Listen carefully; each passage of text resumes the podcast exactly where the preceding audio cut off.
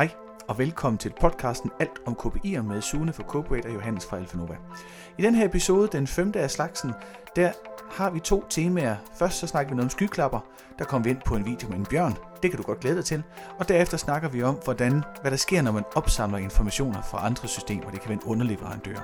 Og der er nemlig en gammel dansk teoretiker, Steno, som påpeger, at når man kigger ind i de her systemer, så ødelægger man dem altid.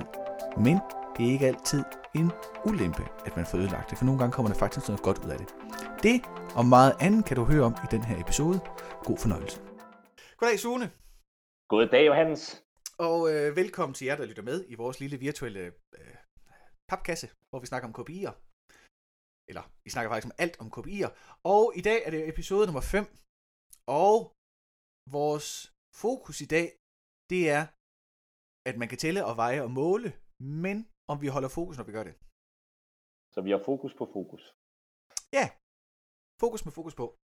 Og det kommer jo af, at sidste gang, der snakkede vi noget om øh, organiserende og konstituerende mål, og om hvordan man danner sin sådan, øh, hvordan måldannelse både kan være en indre proces, hvor, man, hvor det stammer fra et motiv, man er sulten, og så gør man noget, eller det kan være noget, man får fra sin chef, fordi chefen betaler ens løn. Så accepterer man ligesom målet. Og det øh, fører os over i en snak om tidshorisonter, på forskellige niveauer i en virksomhed, at der skal være en forskel i tidshorisonter. Det duer ikke, at, at lederen har den samme tidshorisont som dem, der er under lederen, fordi så, så skal der mudder, og så er det her hierarki ikke tydeligt, og så har det ikke en, øh, en berettigelse. Og det har nemlig både en, det har nogle komplikationer i, hvordan virksomheden fungerer, hvad for nogle beslutninger bliver taget, men det har også nogle problemer med, hvor man føler sig motiveret eller ej. Og på den snak, og det kan man høre meget mere om i, i sidste afsnit, øh, faktisk vil jeg anbefale, at man hører den, hvis man gerne vil vide mere, fordi det, ja, det, det, det var en lang snak sidste også, vi brugte jo 40 minutter, så der er virkelig meget guf at hente i sidste gang. Men øh, oven på det, så vil vi i dag snakke noget om skyklapper. Altså, hvad er det, der sker, når man øh, tæller, vejer og måler? Om man så holder det fokus, eller man kommer til at tage nogle skyklapper på. Og man kan sige, hvis du er så heldig at sidde ved en computer lige nu, for eksempel, så kunne du lige prøve at pause podcasten et øjeblik, og så kunne du se den video, vi har lagt ved. Ja, lige præcis. Alternativt, så kommer vi nok til at spoile det hele lige om et øjeblik.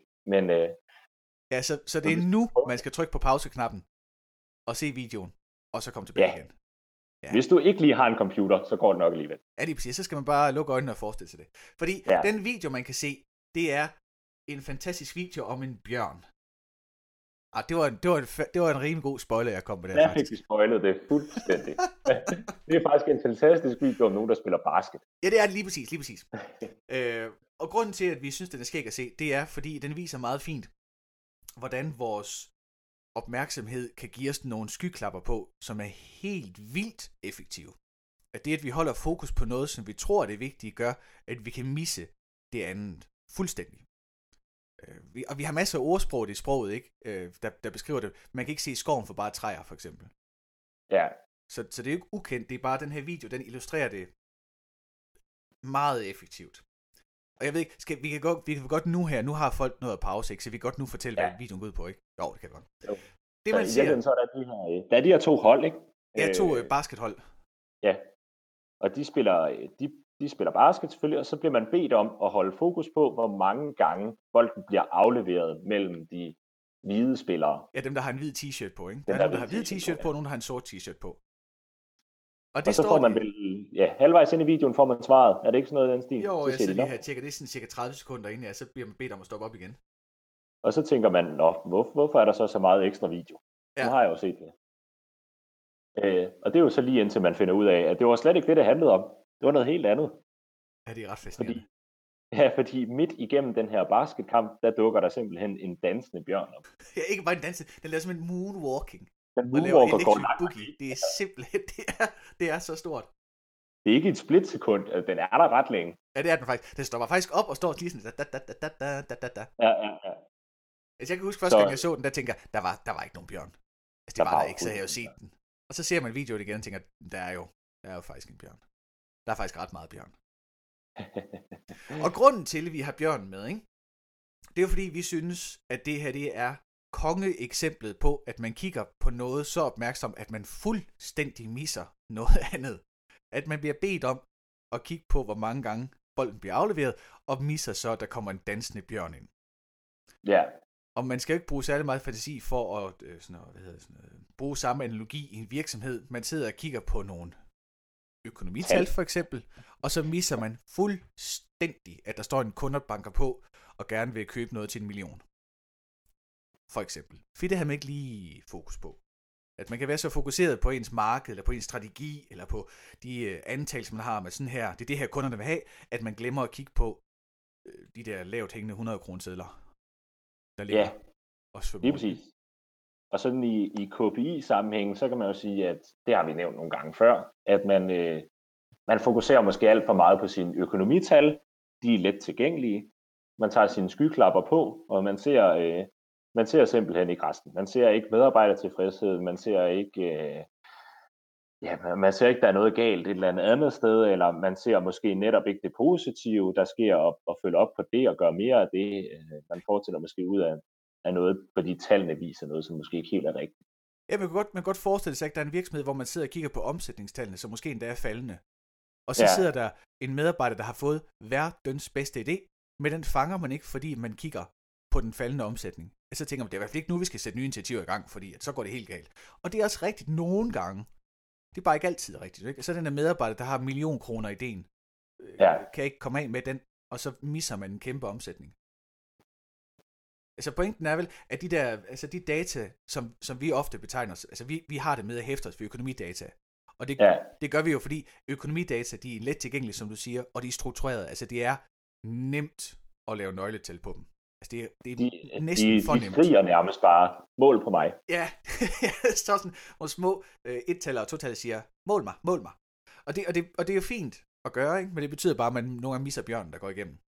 Ja. Så, så det eneste, ene udfordring med, med uh, de her KPI'er, som vi har snakket om, det er, at man simpelthen påtager sig en skyklap, og så kigger man kun på det, man har, og så glemmer man at kigge på alt det andet. Lige præcis. Og det er jo øh, i sig selv ikke skide hensigtsmæssigt. Øh, og det kunne man godt snakke en masse mere om. Det gider vi bare ikke. For jeg tror, øh, pointen med, at man skal passe på med at have skyklapper på, og kun kigge på de data, man har, den er ligesom Altså, når man har set bjørnevideoen, så burde man ligesom have været med på den. Ja, lige præcis. så point nummer to, øh, skridt nummer to, det er så, hvad gør man så, når man har opdaget sine skyklapper, og man så går på, på strandhugst efter flere data i sin organisation? Så, for nu, har, nu har vi jo stået her plæderet for, at man skal ikke kun kigge på sin økonomital. Hvor er det så, man får alle de andre data fra? Og det kunne jo være et tidsregistreringssystem for eksempel, eller det kunne være øh, det kunne være, at man, øh, man er så rar, at nu kommer vi tit til at snakke om software, så beklager, men, øh, men at man lige kigger lidt på sit projektstyringsværktøj, og det findes også i andre sammenhænge. Men det kigger man måske lidt på, og kigger lidt på, hvordan går det med ens opgaver, får man lukket det, man skal, og er man on track, og alt det der. Halløj. Ja, det kunne også være, og lagerstyring kunne det også være nogle her kopier ja, for. Det, kunne også være, der var faktisk en, øh, en rigtig, der er en virksomhed for tiden, der lægger sådan nogle fine sponsorerede videoer op, hvor han kommer ja. med gode fif til, hvis man er ude og kigge på ERP-system. Jeg kan ikke huske, hvad han hedder, men han fortjener næsten at få så meget ros. For det er virkelig nogle fede videoer, han laver. Det kan, jeg finder den lige, og så smider jeg den på øh, nede i beskrivelsen af, af podcasten. Øhm, den sidste, han lavede, det var, at han, han viste, hvordan man har et lagerstyring, og hvordan en lagermedarbejder så kan... Man vil gerne have, man vil gerne have, have dataopsamlingspunkter. Mm. Og som man siger, produktionsfolk, det er ikke, fordi de, de ikke gider at lave det. det. Det er bare ikke relevant for dem at registrere, hvor meget de bruger, fordi det er ikke en del af deres naturlige proces. Nej. Og så viser han meget fint, hvordan man så kan lave systemer, der kan opsamle de her data, faktisk uden at nogen, der føler, at de gør mere arbejde, men hvor man får de data, der skal bruges for at faktisk kunne lave nogle kvalificerede, fornuftige kopier om produktionen, hvor meget den bruger, hvor meget spild der er, og sådan nogle ting. Så man kan, man kan sagtens, øh, man kan godt gøre det, og der er mange steder, man kan få de her meget relevante data fra. Ja. Udfordringen, for den er der jo selvfølgelig, problemet endda, det er, ja. at når man begynder at måle på et system, der eksisterer, så er udgangspunktet for os i hvert fald, eller for mig i særdeleshed, at så ødelægger man det system. Og jeg har det fra øh, Steno, en gammel dansk geolog, teolog, filosof, psykolog, øh, ting jeg sagde. Der er mange grunde til, til, grunde til, at han blev glemt i historien. Han var protestant, og konverteret til katolik, så protestanterne de stod ikke på ham, og katolikkerne stod ikke på ham. Så levede han samtidig med Descartes og en masse andre smarte hoveder, men han sagde, han forudså en masse ting om vores muskler, og om hjertet, og om øh, nervebaner og ting og sager, som han var langt forud for sin tid på rigtig mange punkter. Øh, det er ham Sten, ja. Stenomuseet er opkaldt efter i Aarhus forresten. Ja, jeg sidder faktisk lige og kigger på det. Ja, det er en fin... Ja. Der, han, han lever sådan lidt ukendt tilværelse. Det er en skam, fordi han ja. sagde nogle meget begavede ting om nogle øh, altså fænomener i, i geologiske systemer, som faktisk har vist sig også at have en relevans i psykologiske systemer. Mm. Og en af dem, det er, at når man prikker, når man, når man skal kigge ind i et system, så ødelægger man det. Fuld stop, punktum. Det er sådan en dejlig absolut udtalelse. Det er vi begyndt at godt kunne lide. Ja, det præcis. Der er en vis, vi har en forkærlighed for absolut udtalelse. Det gør det lidt nemmere. Det giver også nogle muligheder for at få nogle indsigter, faktisk, som, som kan være svære at få, hvis man ikke har sådan nogle absolutte udtalelser lige af. Ja. Og for, for at gøre den lidt mere forståelig, så kunne man forestille sig, at man har en lavkage stående på et bord.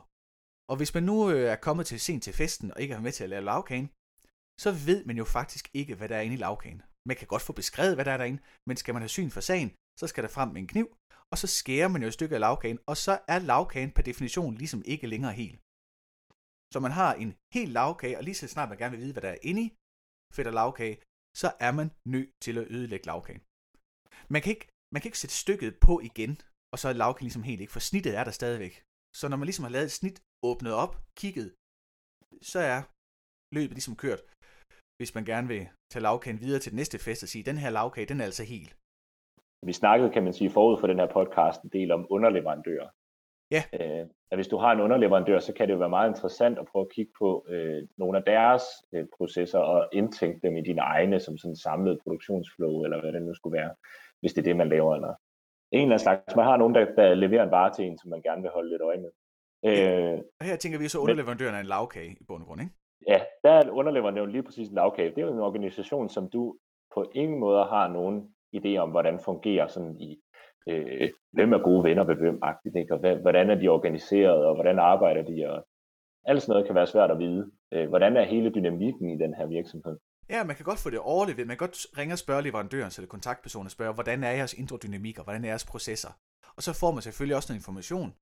Men skal man have syn for sagen og ligesom se det, hvordan det faktisk er, ikke? så er man nødt til at stikke noget måle et eller andet ind i den der lavkage hos underleverandøren. Eller komme ja. ned, så man er, nødt til at, man er nødt til at åbne den lavkage op på en eller anden måde. Ja, det er jo lige det, man er. Og når man så gør det i den der proces, jamen så dels så kan man jo få noget data ud, som man ikke nødvendigvis forstår. Ja. Øh, man forstår ikke bevæggrunden for det, man forstår ikke, øh, hvorfor er det på den her måde. Man har måske nogle antagelser, men der kan være mange ting, der påvirker det, som ja, det ikke kun er det sted, man måler. Ja, lige præcis. Altså igen for at hive ham Steno frem, han sagde at der er sådan forskellige øh, årsag-virknings øh, type mønstre. Altså, på hans pointe det er, hvor meget kan man se, øh, altså hvor meget historik kan man se i systemet.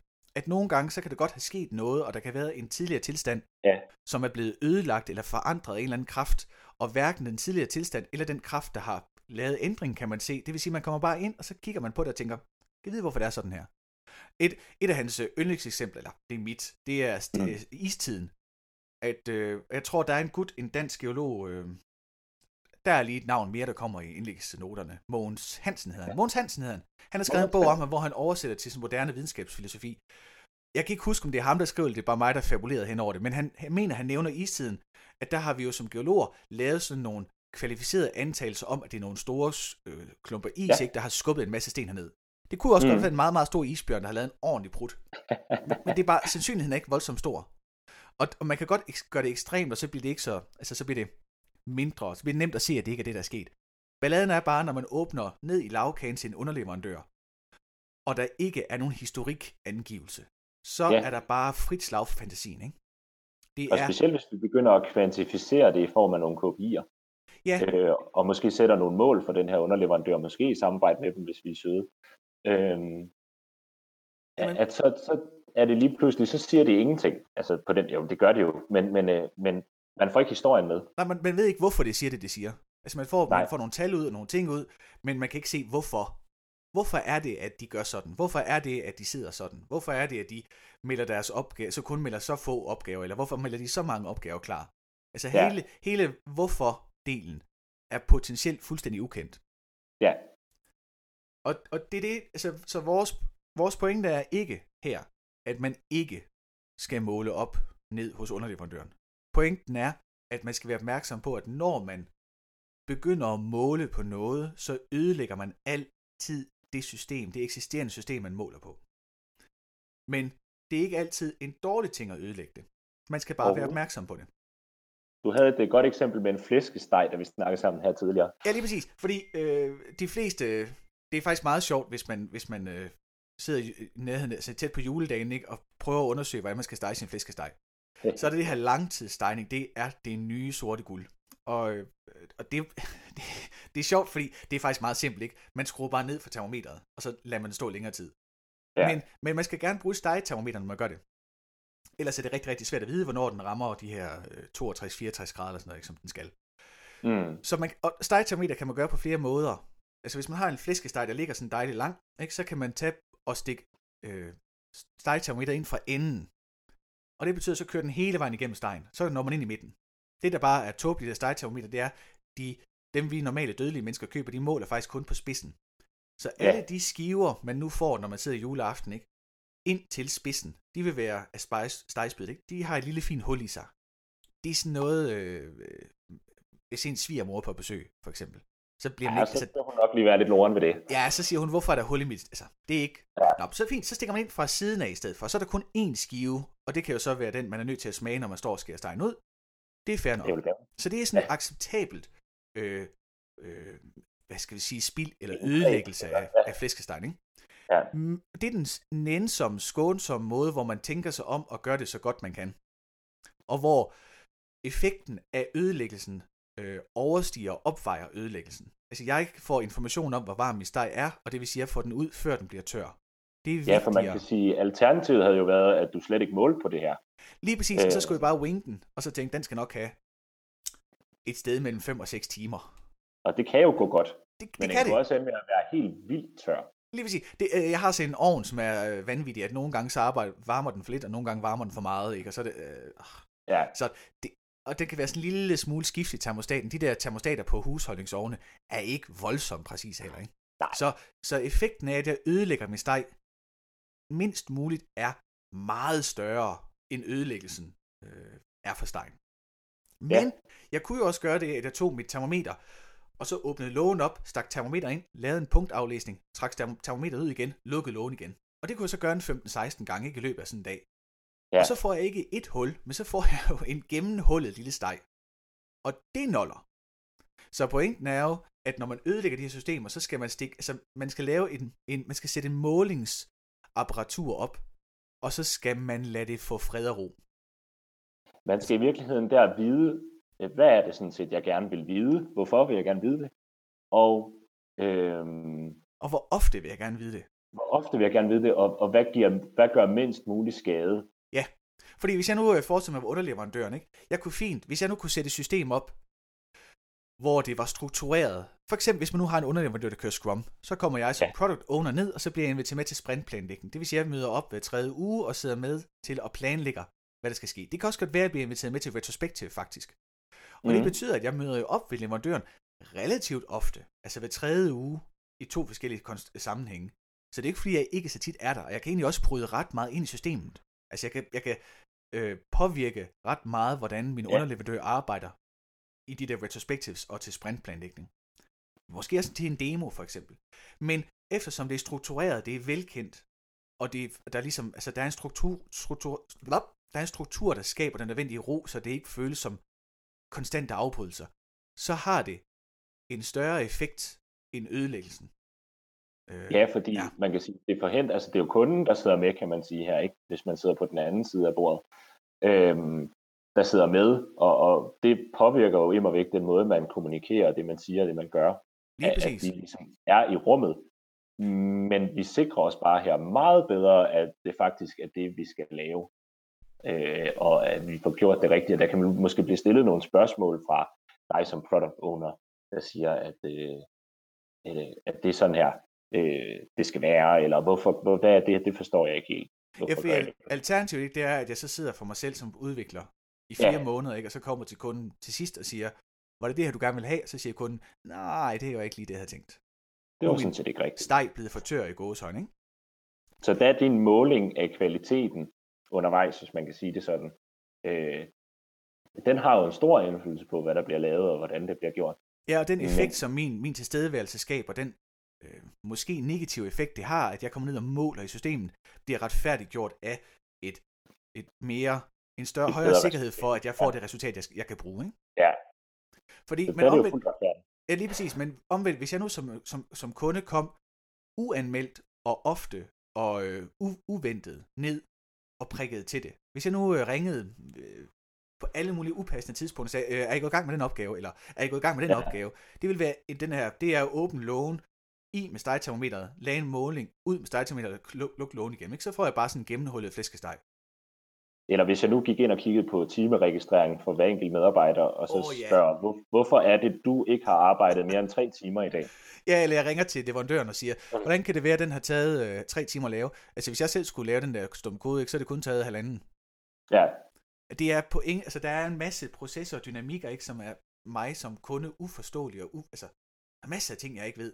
Og plus, at vi mennesker bare kategorisk og notorisk er elendige til at timevurdere, hvor lang tid ting tager.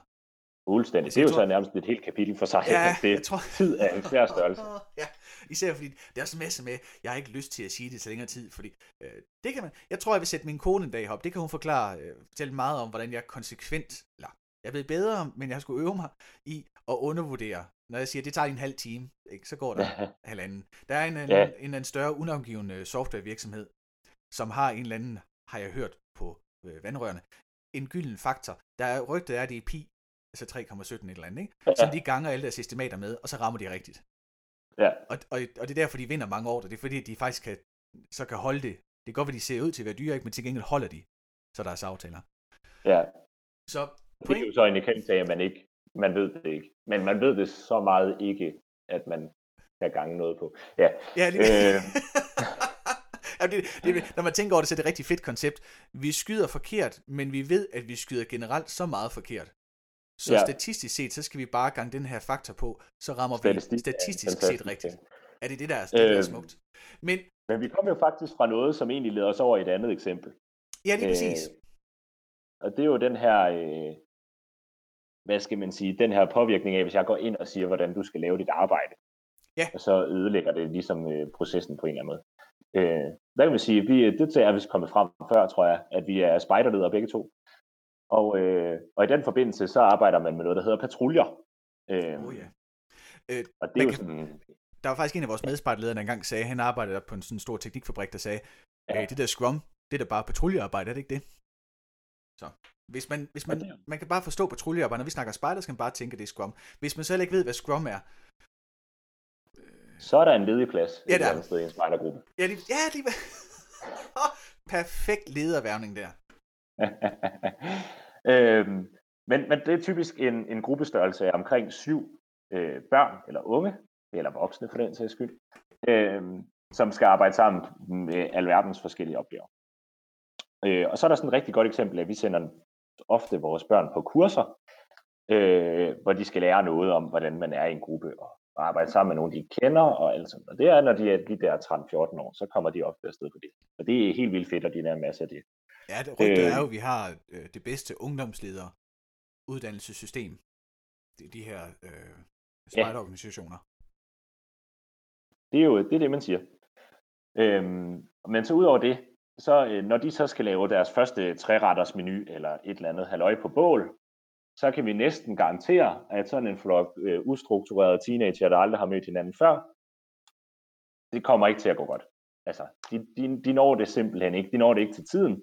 og De bliver ikke færdige, og det er i hvert fald både sikkert og vist. Ej, hvis Og man, står man så ja, som... Øh, ja, man kan lige lukke øjnene, ikke, og så forestille sig, at man står på sådan en dugvåd græsplæne. Ej, det er den ikke på det tidspunkt. Men sådan en, en fin sommerdag, sådan en fin dansk sommerdag, ikke, hvor man har en indhegning, der skal lige rejses et telt, der skal lige bygges et spisebord, ja. der skal lige skraves fedtfælde, der skal lige laves et køkkenbord, der skal lige ordnes bålplads, og så skal der lige laves aftensmad. Og den skal være klar klokken 6. Det sker ikke. Altså det er, Nej. det er bare, det, det er et naturfaktum, det sker ikke, punktum. Ikke først. Og der kan man sige, øh, ja, der kan man sige, når man så står udenfor som, øh, som vejleder for den her patrulje, så kunne det være fristende at gå ind og sige, prøv at høre her, I skal gøre det på den og den og den her måde. Det styrer vi lige, ikke? Jeg tager lige over. Sig mig. Jeg tager lige over. Sådan her hakker Ja, man eller- løg. Bum, bum. Præcis. Jeg gør det lige selv. Det går hurtigt. Bum, bum, bum. Du, du. Øh, Og det gør det Og det er sikkert jo- også, faktisk. Den første dag. det går nok egentlig, ja, det går nok egentlig meget fint. Altså, der bliver lavet mad og sådan noget. Men, men det fungerer, altså næste gang vi skal lave mad, så er det det samme bøvl igen. Næste gang vi skal lave mad, det samme bøvl igen. og, og der er ikke noget, de lærer ikke noget af det. Ej, der er ikke noget forbedringspotentiale øh, eller forbedrings... Øh, i, så der er ikke noget, der, er, der sker ikke noget forbedring. Det er det, jeg prøver at sige. Men får de lov lige at brænde nallerne en lille smule på det her, eller se, at det virkede ikke helt efter hensigten, eller at de havde virkelig travlt til sidst, øh, så bliver de i hvert fald bedre anden gang, fordi så kan de godt se, at det her, det holder måske ikke helt. Og tredje gang, og når man kommer til, til slutningen på ugen måske, så er vi faktisk så heldige, at, at mange af de her, de kører helt perfekt, de her patruljer, eller i hvert fald tæt på. Og det er jo faktisk ret imponerende, ikke? Fordi de har været afsted i syv dage så, ikke? De har jo. fået alt for lidt søvn, de er pistrætte. Det var jeg i hvert fald dengang, jeg var afsted. Ja. Jeg kan huske, Claus Wieler, min kammerat, jeg var afsted med, han var en anden patrulje. De nåede notorisk de første par dage ikke deres opvask til tiden. Og det betød, når der har været... Og så skal man bare stoppe. Konceptet er, når man ikke inden for tidsrammen, jamen, så må man gøre det på et andet tidspunkt. Ja. Så de stod der og vaskede op, de havde lige nået 5 minutter eller sådan noget. Så er der lejrbål, og det betød, at lige så kom tilbage til lejrpladsen kl. 10, jamen så stod den på opvask. Og så var de først i seng kl. 12 måske jo. Så ja. den sidste dag, hvor det hele klapper, der er det imponerende, nemlig det sker efter en uge, hvor man har været max presset, både psy- psykisk og fysisk. Men man har lært en masse, og så lykkes det faktisk til sidst. At det, er da, det er jo imponerende. Og nøgleordet her er jo, at man får lov at lære sin fejl. Learning by burning, ja. Learning by burning. Og at man, øh, men at også, at uanset hvor dygtige hver af de her fighter havde været hver især, så er det i samarbejdet, der, der ligesom er noget. Der er i den her proces, de skal lære noget. Øh, omkring, hvordan, hvordan de fungerer som gruppe. Øhm, og hvis man så overfører det til vores virkelige verden, i stedet for, eller vores forretningsverden, hvis man kan sige det sådan, vores lille biks et eller andet sted, øh, jamen så sker der jo måske det, at chefen kommer ind og tænker, det kan jeg da godt lige forklare dig, hvordan du skal lave det her arbejde. Forskellen er så bare, at havde det nu været, øh, ikke været spejder, der ikke kunne finde ud af at lave mad, men været en flok professionelle kokke, der skulle lave mad på en Michelin-restaurant i stedet for, og du egentlig bare øh, var manager for det på en eller anden måde. Ja, økonomi så kan, mand, der sidder ja, ja. Præcis. Så kan du ikke gå ind og overtage arbejdet. Du kan ikke gå ind og lave det arbejde, de skulle lave. Ja, man kan godt prøve, men øh, sandsynligheden for, det går... Nej, sandsynligheden for, det går rigtig, rigtig lidt den der tårnhøj. Ja. ja, der skal du være helt vildt heldig, så det, det, det er slet ikke en mulighed. Man kan ikke gøre det. Men hvis man prøver på at gøre det alligevel, jamen så har vi den der situation for det her kursus, hvor jamen, så lærer de jo i hvert fald ikke noget. Ej, det, og, og det der, det sjove er, at den her, når vi laver det her sådan uh, skitserede eksempel ikke, med et Roland kursus, hvor man skifter spejder ud med Michelin-kokke, så giver det stjerne god mening, fuldstændig nemt. Men af en eller anden uansagelig årsag, så inden for IT-verdenen, så er der sådan en eller anden øh, underfundig idé om, at udviklere ikke altid gør det så godt, som de kunne. Og det er en eller anden projektleder, eller en anden kunde, eller en eller anden længere op i hierarkiet, godt kunne komme ned og sige, det her, det kan jeg faktisk gøre bedre. Jeg kan faktisk gøre det ja. meget smartere. At den her manglende tillid og forståelse og respekt for, at udviklerne faktisk er meget kompetente og pissedygtige, at den, den misser. Og det er jo ikke kun i softwareverdenen, det sker. Grund til, det er overhovedet ikke kun i altså, det er bare, øh, Ja, det sker i alle brancher. Det, jeg tror, jeg nævner det som om, at det er unikt for softwarebranchen, fordi jeg er så forundret over, at det sker der. Fordi det er jo folk med... Nej, det, det, det er faktisk lige meget, det er folk med lange uddannelser, fordi at folk vil som udgangspunkt altid forsøge at gøre deres arbejde så godt, som de kan. Fuldstændig. Og det er uanset om det er øh, pædagoger, eller skraldemænd, eller softwareudviklere, eller rumastronauter. Ikke? Der er ikke nogen, der går på arbejde og tænker, i dag vil jeg udføre mit arbejde så dårligt, jeg kan. Nej, det er der overhovedet ikke. Og det samme gælder det jo også her, ikke? Jamen, øh, er du ude og måle ved en eller anden underleverandør med en måling omkring de her ting, og de ikke leverer til tiden, når du begynder at fortælle dem, hvordan de skal lave deres arbejde øh, på den måde, så er du i hvert fald stensikker på, at, at din måling gjorde større skade, end den havde gavn. Ja, lige præcis. Øh, det, at du gik ind og ødelagde systemet, var ikke nogen god forbedrende faktor, der Ej, kunne har... få det til at gå bedre. Ja, præcis. Det svarer til den der punkt måling på flæskestegen, ikke med sådan en 17-1800 øh, hvad hedder det? Øh, hvad hedder de der dem, som man måler med? Øh, øh termometer, mm. madtermometer, yeah. stegetermometer. Oh, stegetermometer, der var den. Hvert ord. Ja, det er stegetermo. Ja, men det, det, altså, kunsten er nemlig at gøre det med respekt. Og det, giver, det leder faktisk øh, snakken over på et andet lille eksempel, som, som jeg synes er meget sket, og som er meget fascinerende, og som, øh, som har en masse værdi, synes jeg.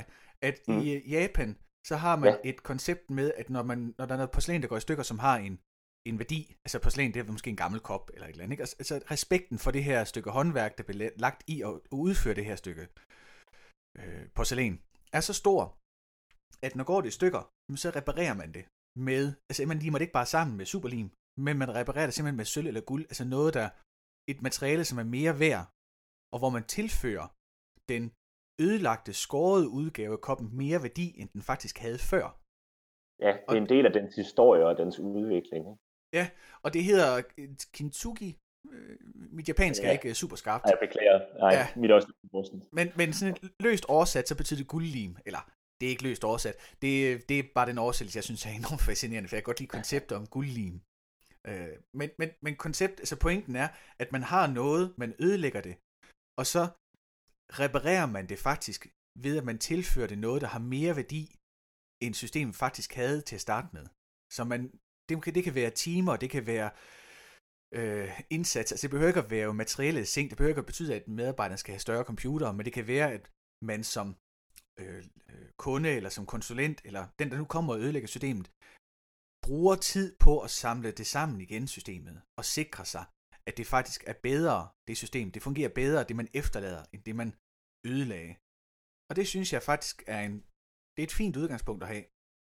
Men så kommer du nu som øh, product owner, som vi snakkede om før, på besøg øh, i en, en virksomhed til retrospektiv, og du så kommer og, øh, og spørger, ah, altså spørger interesseret ind til, hvad opgaven? Øh, er, hvad, hvad det går ud på, hvordan de, hvordan de vil løse nogle ting, kommer måske med nogle forbedringsforslag, men, men generelt sætter på det, og, øh, og de leverer en ydelse for dig, jamen så er det, at du er kommet og har vist, at du engagerer dig i det her projekt, der er i gang, kan, have, kan være guldlimen, eller hvad man skal sige. Ikke? Altså at, at, øh, at det gør måske medarbejdere mere motiveret for at lave deres arbejde, fordi der er sat et ansigt på, det er dig, vi leverer til. Det er jo øh, Knud fra et eller andet, ikke, som er super flink, eller hvad det nu måtte være. Ja, sådan en personlig relation, den investering, der er i at opbygge en personlig relation, kan godt, ja.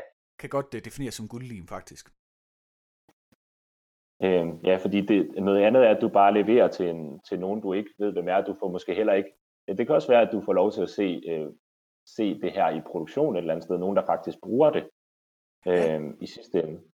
Jeg har en, øh, en kollega, Birte, som, som har fortalt, at hun var på et tidspunkt Scrum Master, Scrum Master et sted, hvor øh, de gjorde meget ud af at have demoer, og så inviterede de ja. kunderne ind til sådan en øh, demo efter hver sprint, og det var så fedt, både for kunderne og for udviklerne at møde hinanden, ikke? Mm. fordi kunderne kunne udtrykke deres begejstring for det her nye stykke, den nye knap, eller nye et eller andet, som udviklerne har lavet, og udviklerne kunne se, at den her knap eller nye funktion virkelig gjorde en forskel. At det at sætte, sætte ansigt på det, og det at få den her øh, glæde og begejstring delt mennesker imellem, det er i guldlim i, øh, i særdeleshed. At det er, ja. at det er fornemt ikke med en, med en mail eller et eller andet øh, telefonopkald, altså, og telefonopkald er bedre end mail, ikke? men det, det, det er nemt bare at sige øh, tak for den. Der, ja. altså, der, det at man investerer noget af sig selv. Vi havde en, øh, vi havde en kasser i vores spejdergruppe engang, der sagde, at kendskab giver venskab. Men kendskab forudsætter nemlig, at man sætter noget på spil, at man bruger noget tid, at man møder op personligt. Mm. Og det er, den, det, det, det er en slags, slags guldlim. Når man, øh, når man på den måde tilfører et system, man har ødelagt, ikke noget mere værdi i kraft af, at man nu kender hinanden, og man investerer tid i hinanden. Lige præcis. Altså det, at jeg har været der og har observeret og målt på den måde, som er ødelagt det på den, på den ene eller anden vis, bliver opvaret af og lappet sammen af, at vi nu er kommet tættere på hinanden, og det ligesom er vores projekt. Lige præcis. Og jeg tænkte lige på, at det, det er min øh, mentor, Biver, som jeg måske har nævnt før. Han har sådan tre begreber, de tre T'er. Tillid, troværdighed og tryghed. Og, og det sjove ved de tre ord, det er, at når vi skal prøve at forklare dem, så kan vi godt, så kommer man nemt til at forklare dem med de samme ord, altså på samme måde. Mm. Men det er jo tre forskellige ord, så vi har sådan, det, de betyder jo tre forskellige ting. Men det er sådan tre måder at beskrive det samme på. Men den måde, jeg først tænker det på, den måde, jeg synes, de er gode, de her tre begreber at holde sig for øje, det er, når man kommer ned som, som kunde, eller som konsulent, eller en eller anden person, der kommer ned og ødelægger et eksisterende system. At den måde, man så skal lappe det sammen på, det er tillidsfuldt og respektfuldt ja. og troværdigt. Altså det, og det, man skal skabe tryghed. At når man har de her tre tier i, i baghovedet, ikke, så den måde, man, man samler sådan et team op på, eller man, man lapper de her, øh, der vil altid skabe, når når kommer ned som kunde til en underleverandør og siger, jeg vil gerne vide noget om, hvordan jeres interne processer er, så vil der altid opstå potentiale for usikkerhed. Ikke? Der vil altid være nogen, der tænker, uh, mm. er det nu fordi at... Hvorfor nu det? Ja. ja, er det nu fordi vi... Altså, og det er en menneskelig tendens, ikke, tænker jeg, at, at vi, vi, der vil være i højere, større eller mindre grad en, en lille stemme i vores hoved, der tænker, der er sikkert noget galt nu. Der er sikkert ja. noget galt. Der, altså, det, det, vi skal tæsk. Altså, der, det kommer til at gå naller, det her, ikke? Mm. Men hvis man så som kunde, eller som den der, som ødelæggeren, øh, agerer tillidsvækkende og troværdigt og tryghedsskabende, jamen så lapper man, så giver man systemet mere, end det havde før. Fordi mm. den tillid og tryghed og troværdighed øh, vil være i systemet, og, og tilføje systemet en kvalitet, som ikke var der før. Og det er jo en form for guldlim, man så kan, som kunde, når man går ned og spørger sin underleverandør, ikke? det er en form for guldlim, man kan give til det. Det er den, det system, som underleverandøren har, når de udvikler de her ting, man, man efterspørger.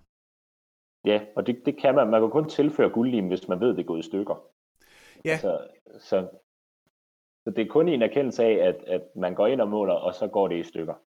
Lige præcis. Og det er det der med et absolut udtalelse, ikke? at når man måler, mm. så går det i stykker, punktum. Det er ikke det der pointen. Pointen er, at det nogle gange er en fordel at slå noget i stykker, for at man kan, man kan, lave, man kan sikre, at man er på, på rette vej. Ja. Uh, det kræver ikke at lave en omelet, ikke? You need to crack some eggs to make an omelet. Præcis. Jeg ved ikke, den findes den på dansk også? Det ved ja, jeg ikke. Du skal, du skal, smage, der... skal smage nogle æg for at lave en omelet.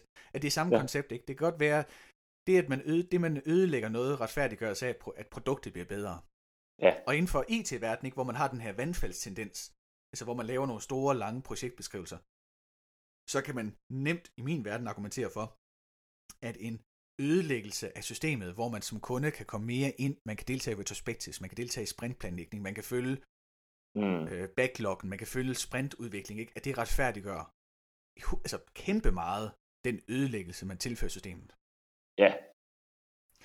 Så hvis man skal opsummere i dag, ikke, så er det, øh, vi starter med nogle skyklapper, yes. hvor at man kan komme til at kigge på, på det, som man har, og ikke på det, som man i virkeligheden burde kigge på. Og vi kan lige nævne den der fine bjørnevideo igen, ikke? At man er så fokuseret det. på at følge bolden, at man simpelthen misser alt andet, der foregår. Øhm, og det leder så over en snak om, at når man så går ind og måler på øh, ting for at undgå at de her skyklapper på, at man gerne vil opsamle data, som så kan sige noget om det, som man i virkeligheden gerne vil vide noget om, at så sker der altid en ødelæggelse af det system, man kigger på. Men at ødelæggelsen ikke er pointen. Pointen er, hvordan man håndterer ødelæggelsen. Ja. Det handler om, hvordan man minimerer effekten af ødelæggelsen og sørger for, at effekten er mindre end udbyttet. At, det kan ret, at udbyttet af, af ødelæggelsen retfærdiggøres. Øh, retfærdiggør den effekt, det har, at man ødelægger. Ja. Og det er jo, og det, nu sidder det på falderæber og tænker på, at det er jo det, det handler om i mange, øh, til psykologiske øh, emner, altså tilfælde, ikke? Hvis man, vi kommer altid til at såre hinanden, for eksempel, ikke? Der vil altid opstå små konflikter, mm. og formålet er ikke at undgå, at konflikterne opstår nødvendigvis, fordi det er næsten umuligt at undgå. Pointen er, hvordan man håndterer dem. Ja. At hvis man uforvarende kommer til at glemme at smile eller sige godmorgen, når man kommer ind på kontoret om morgenen, ikke? så er der nogen, der bliver ked af det.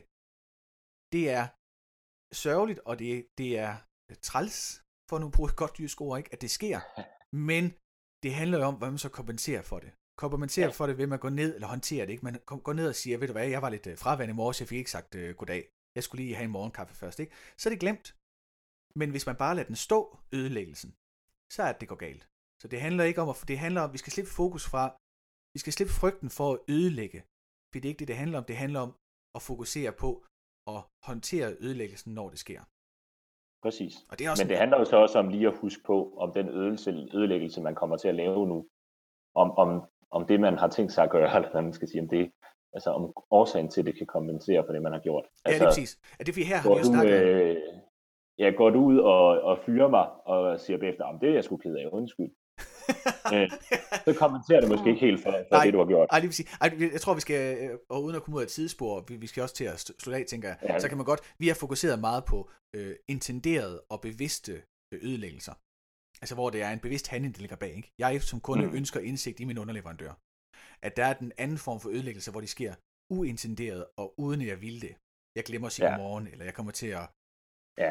drikke det sidste kaffe og glemmer at sætte over igen, eller sådan noget. Ikke? Der er selvfølgelig også nogen, der er større end det, men, men, øhm, men der er, det vi har fokuseret på den her podcast, det er de intenderede ødelæggelser. Øhm, de andre kan vi tage en anden dag. Ja. For du har fuldstændig ret, der er også nogle ødelæggelser, som man ikke bare kan sige, haha, det var bare for sjov. Altså, ja. Haha, jeg er ked af, at jeg fyrede dig. Jeg er ked af, du beked af det. Ja, men altså, men, men altså, nu kan jeg ikke bo i mit hus. Nej, for eksempel ikke, men det op, altså, men ja. omvendt kan det også godt opveje utrygheden eller frustrationen over at blive, ja. altså, ja. Det er, det er en, en helt anden snak. Det er en helt anden snak. Den tager vi i det senere afsnit.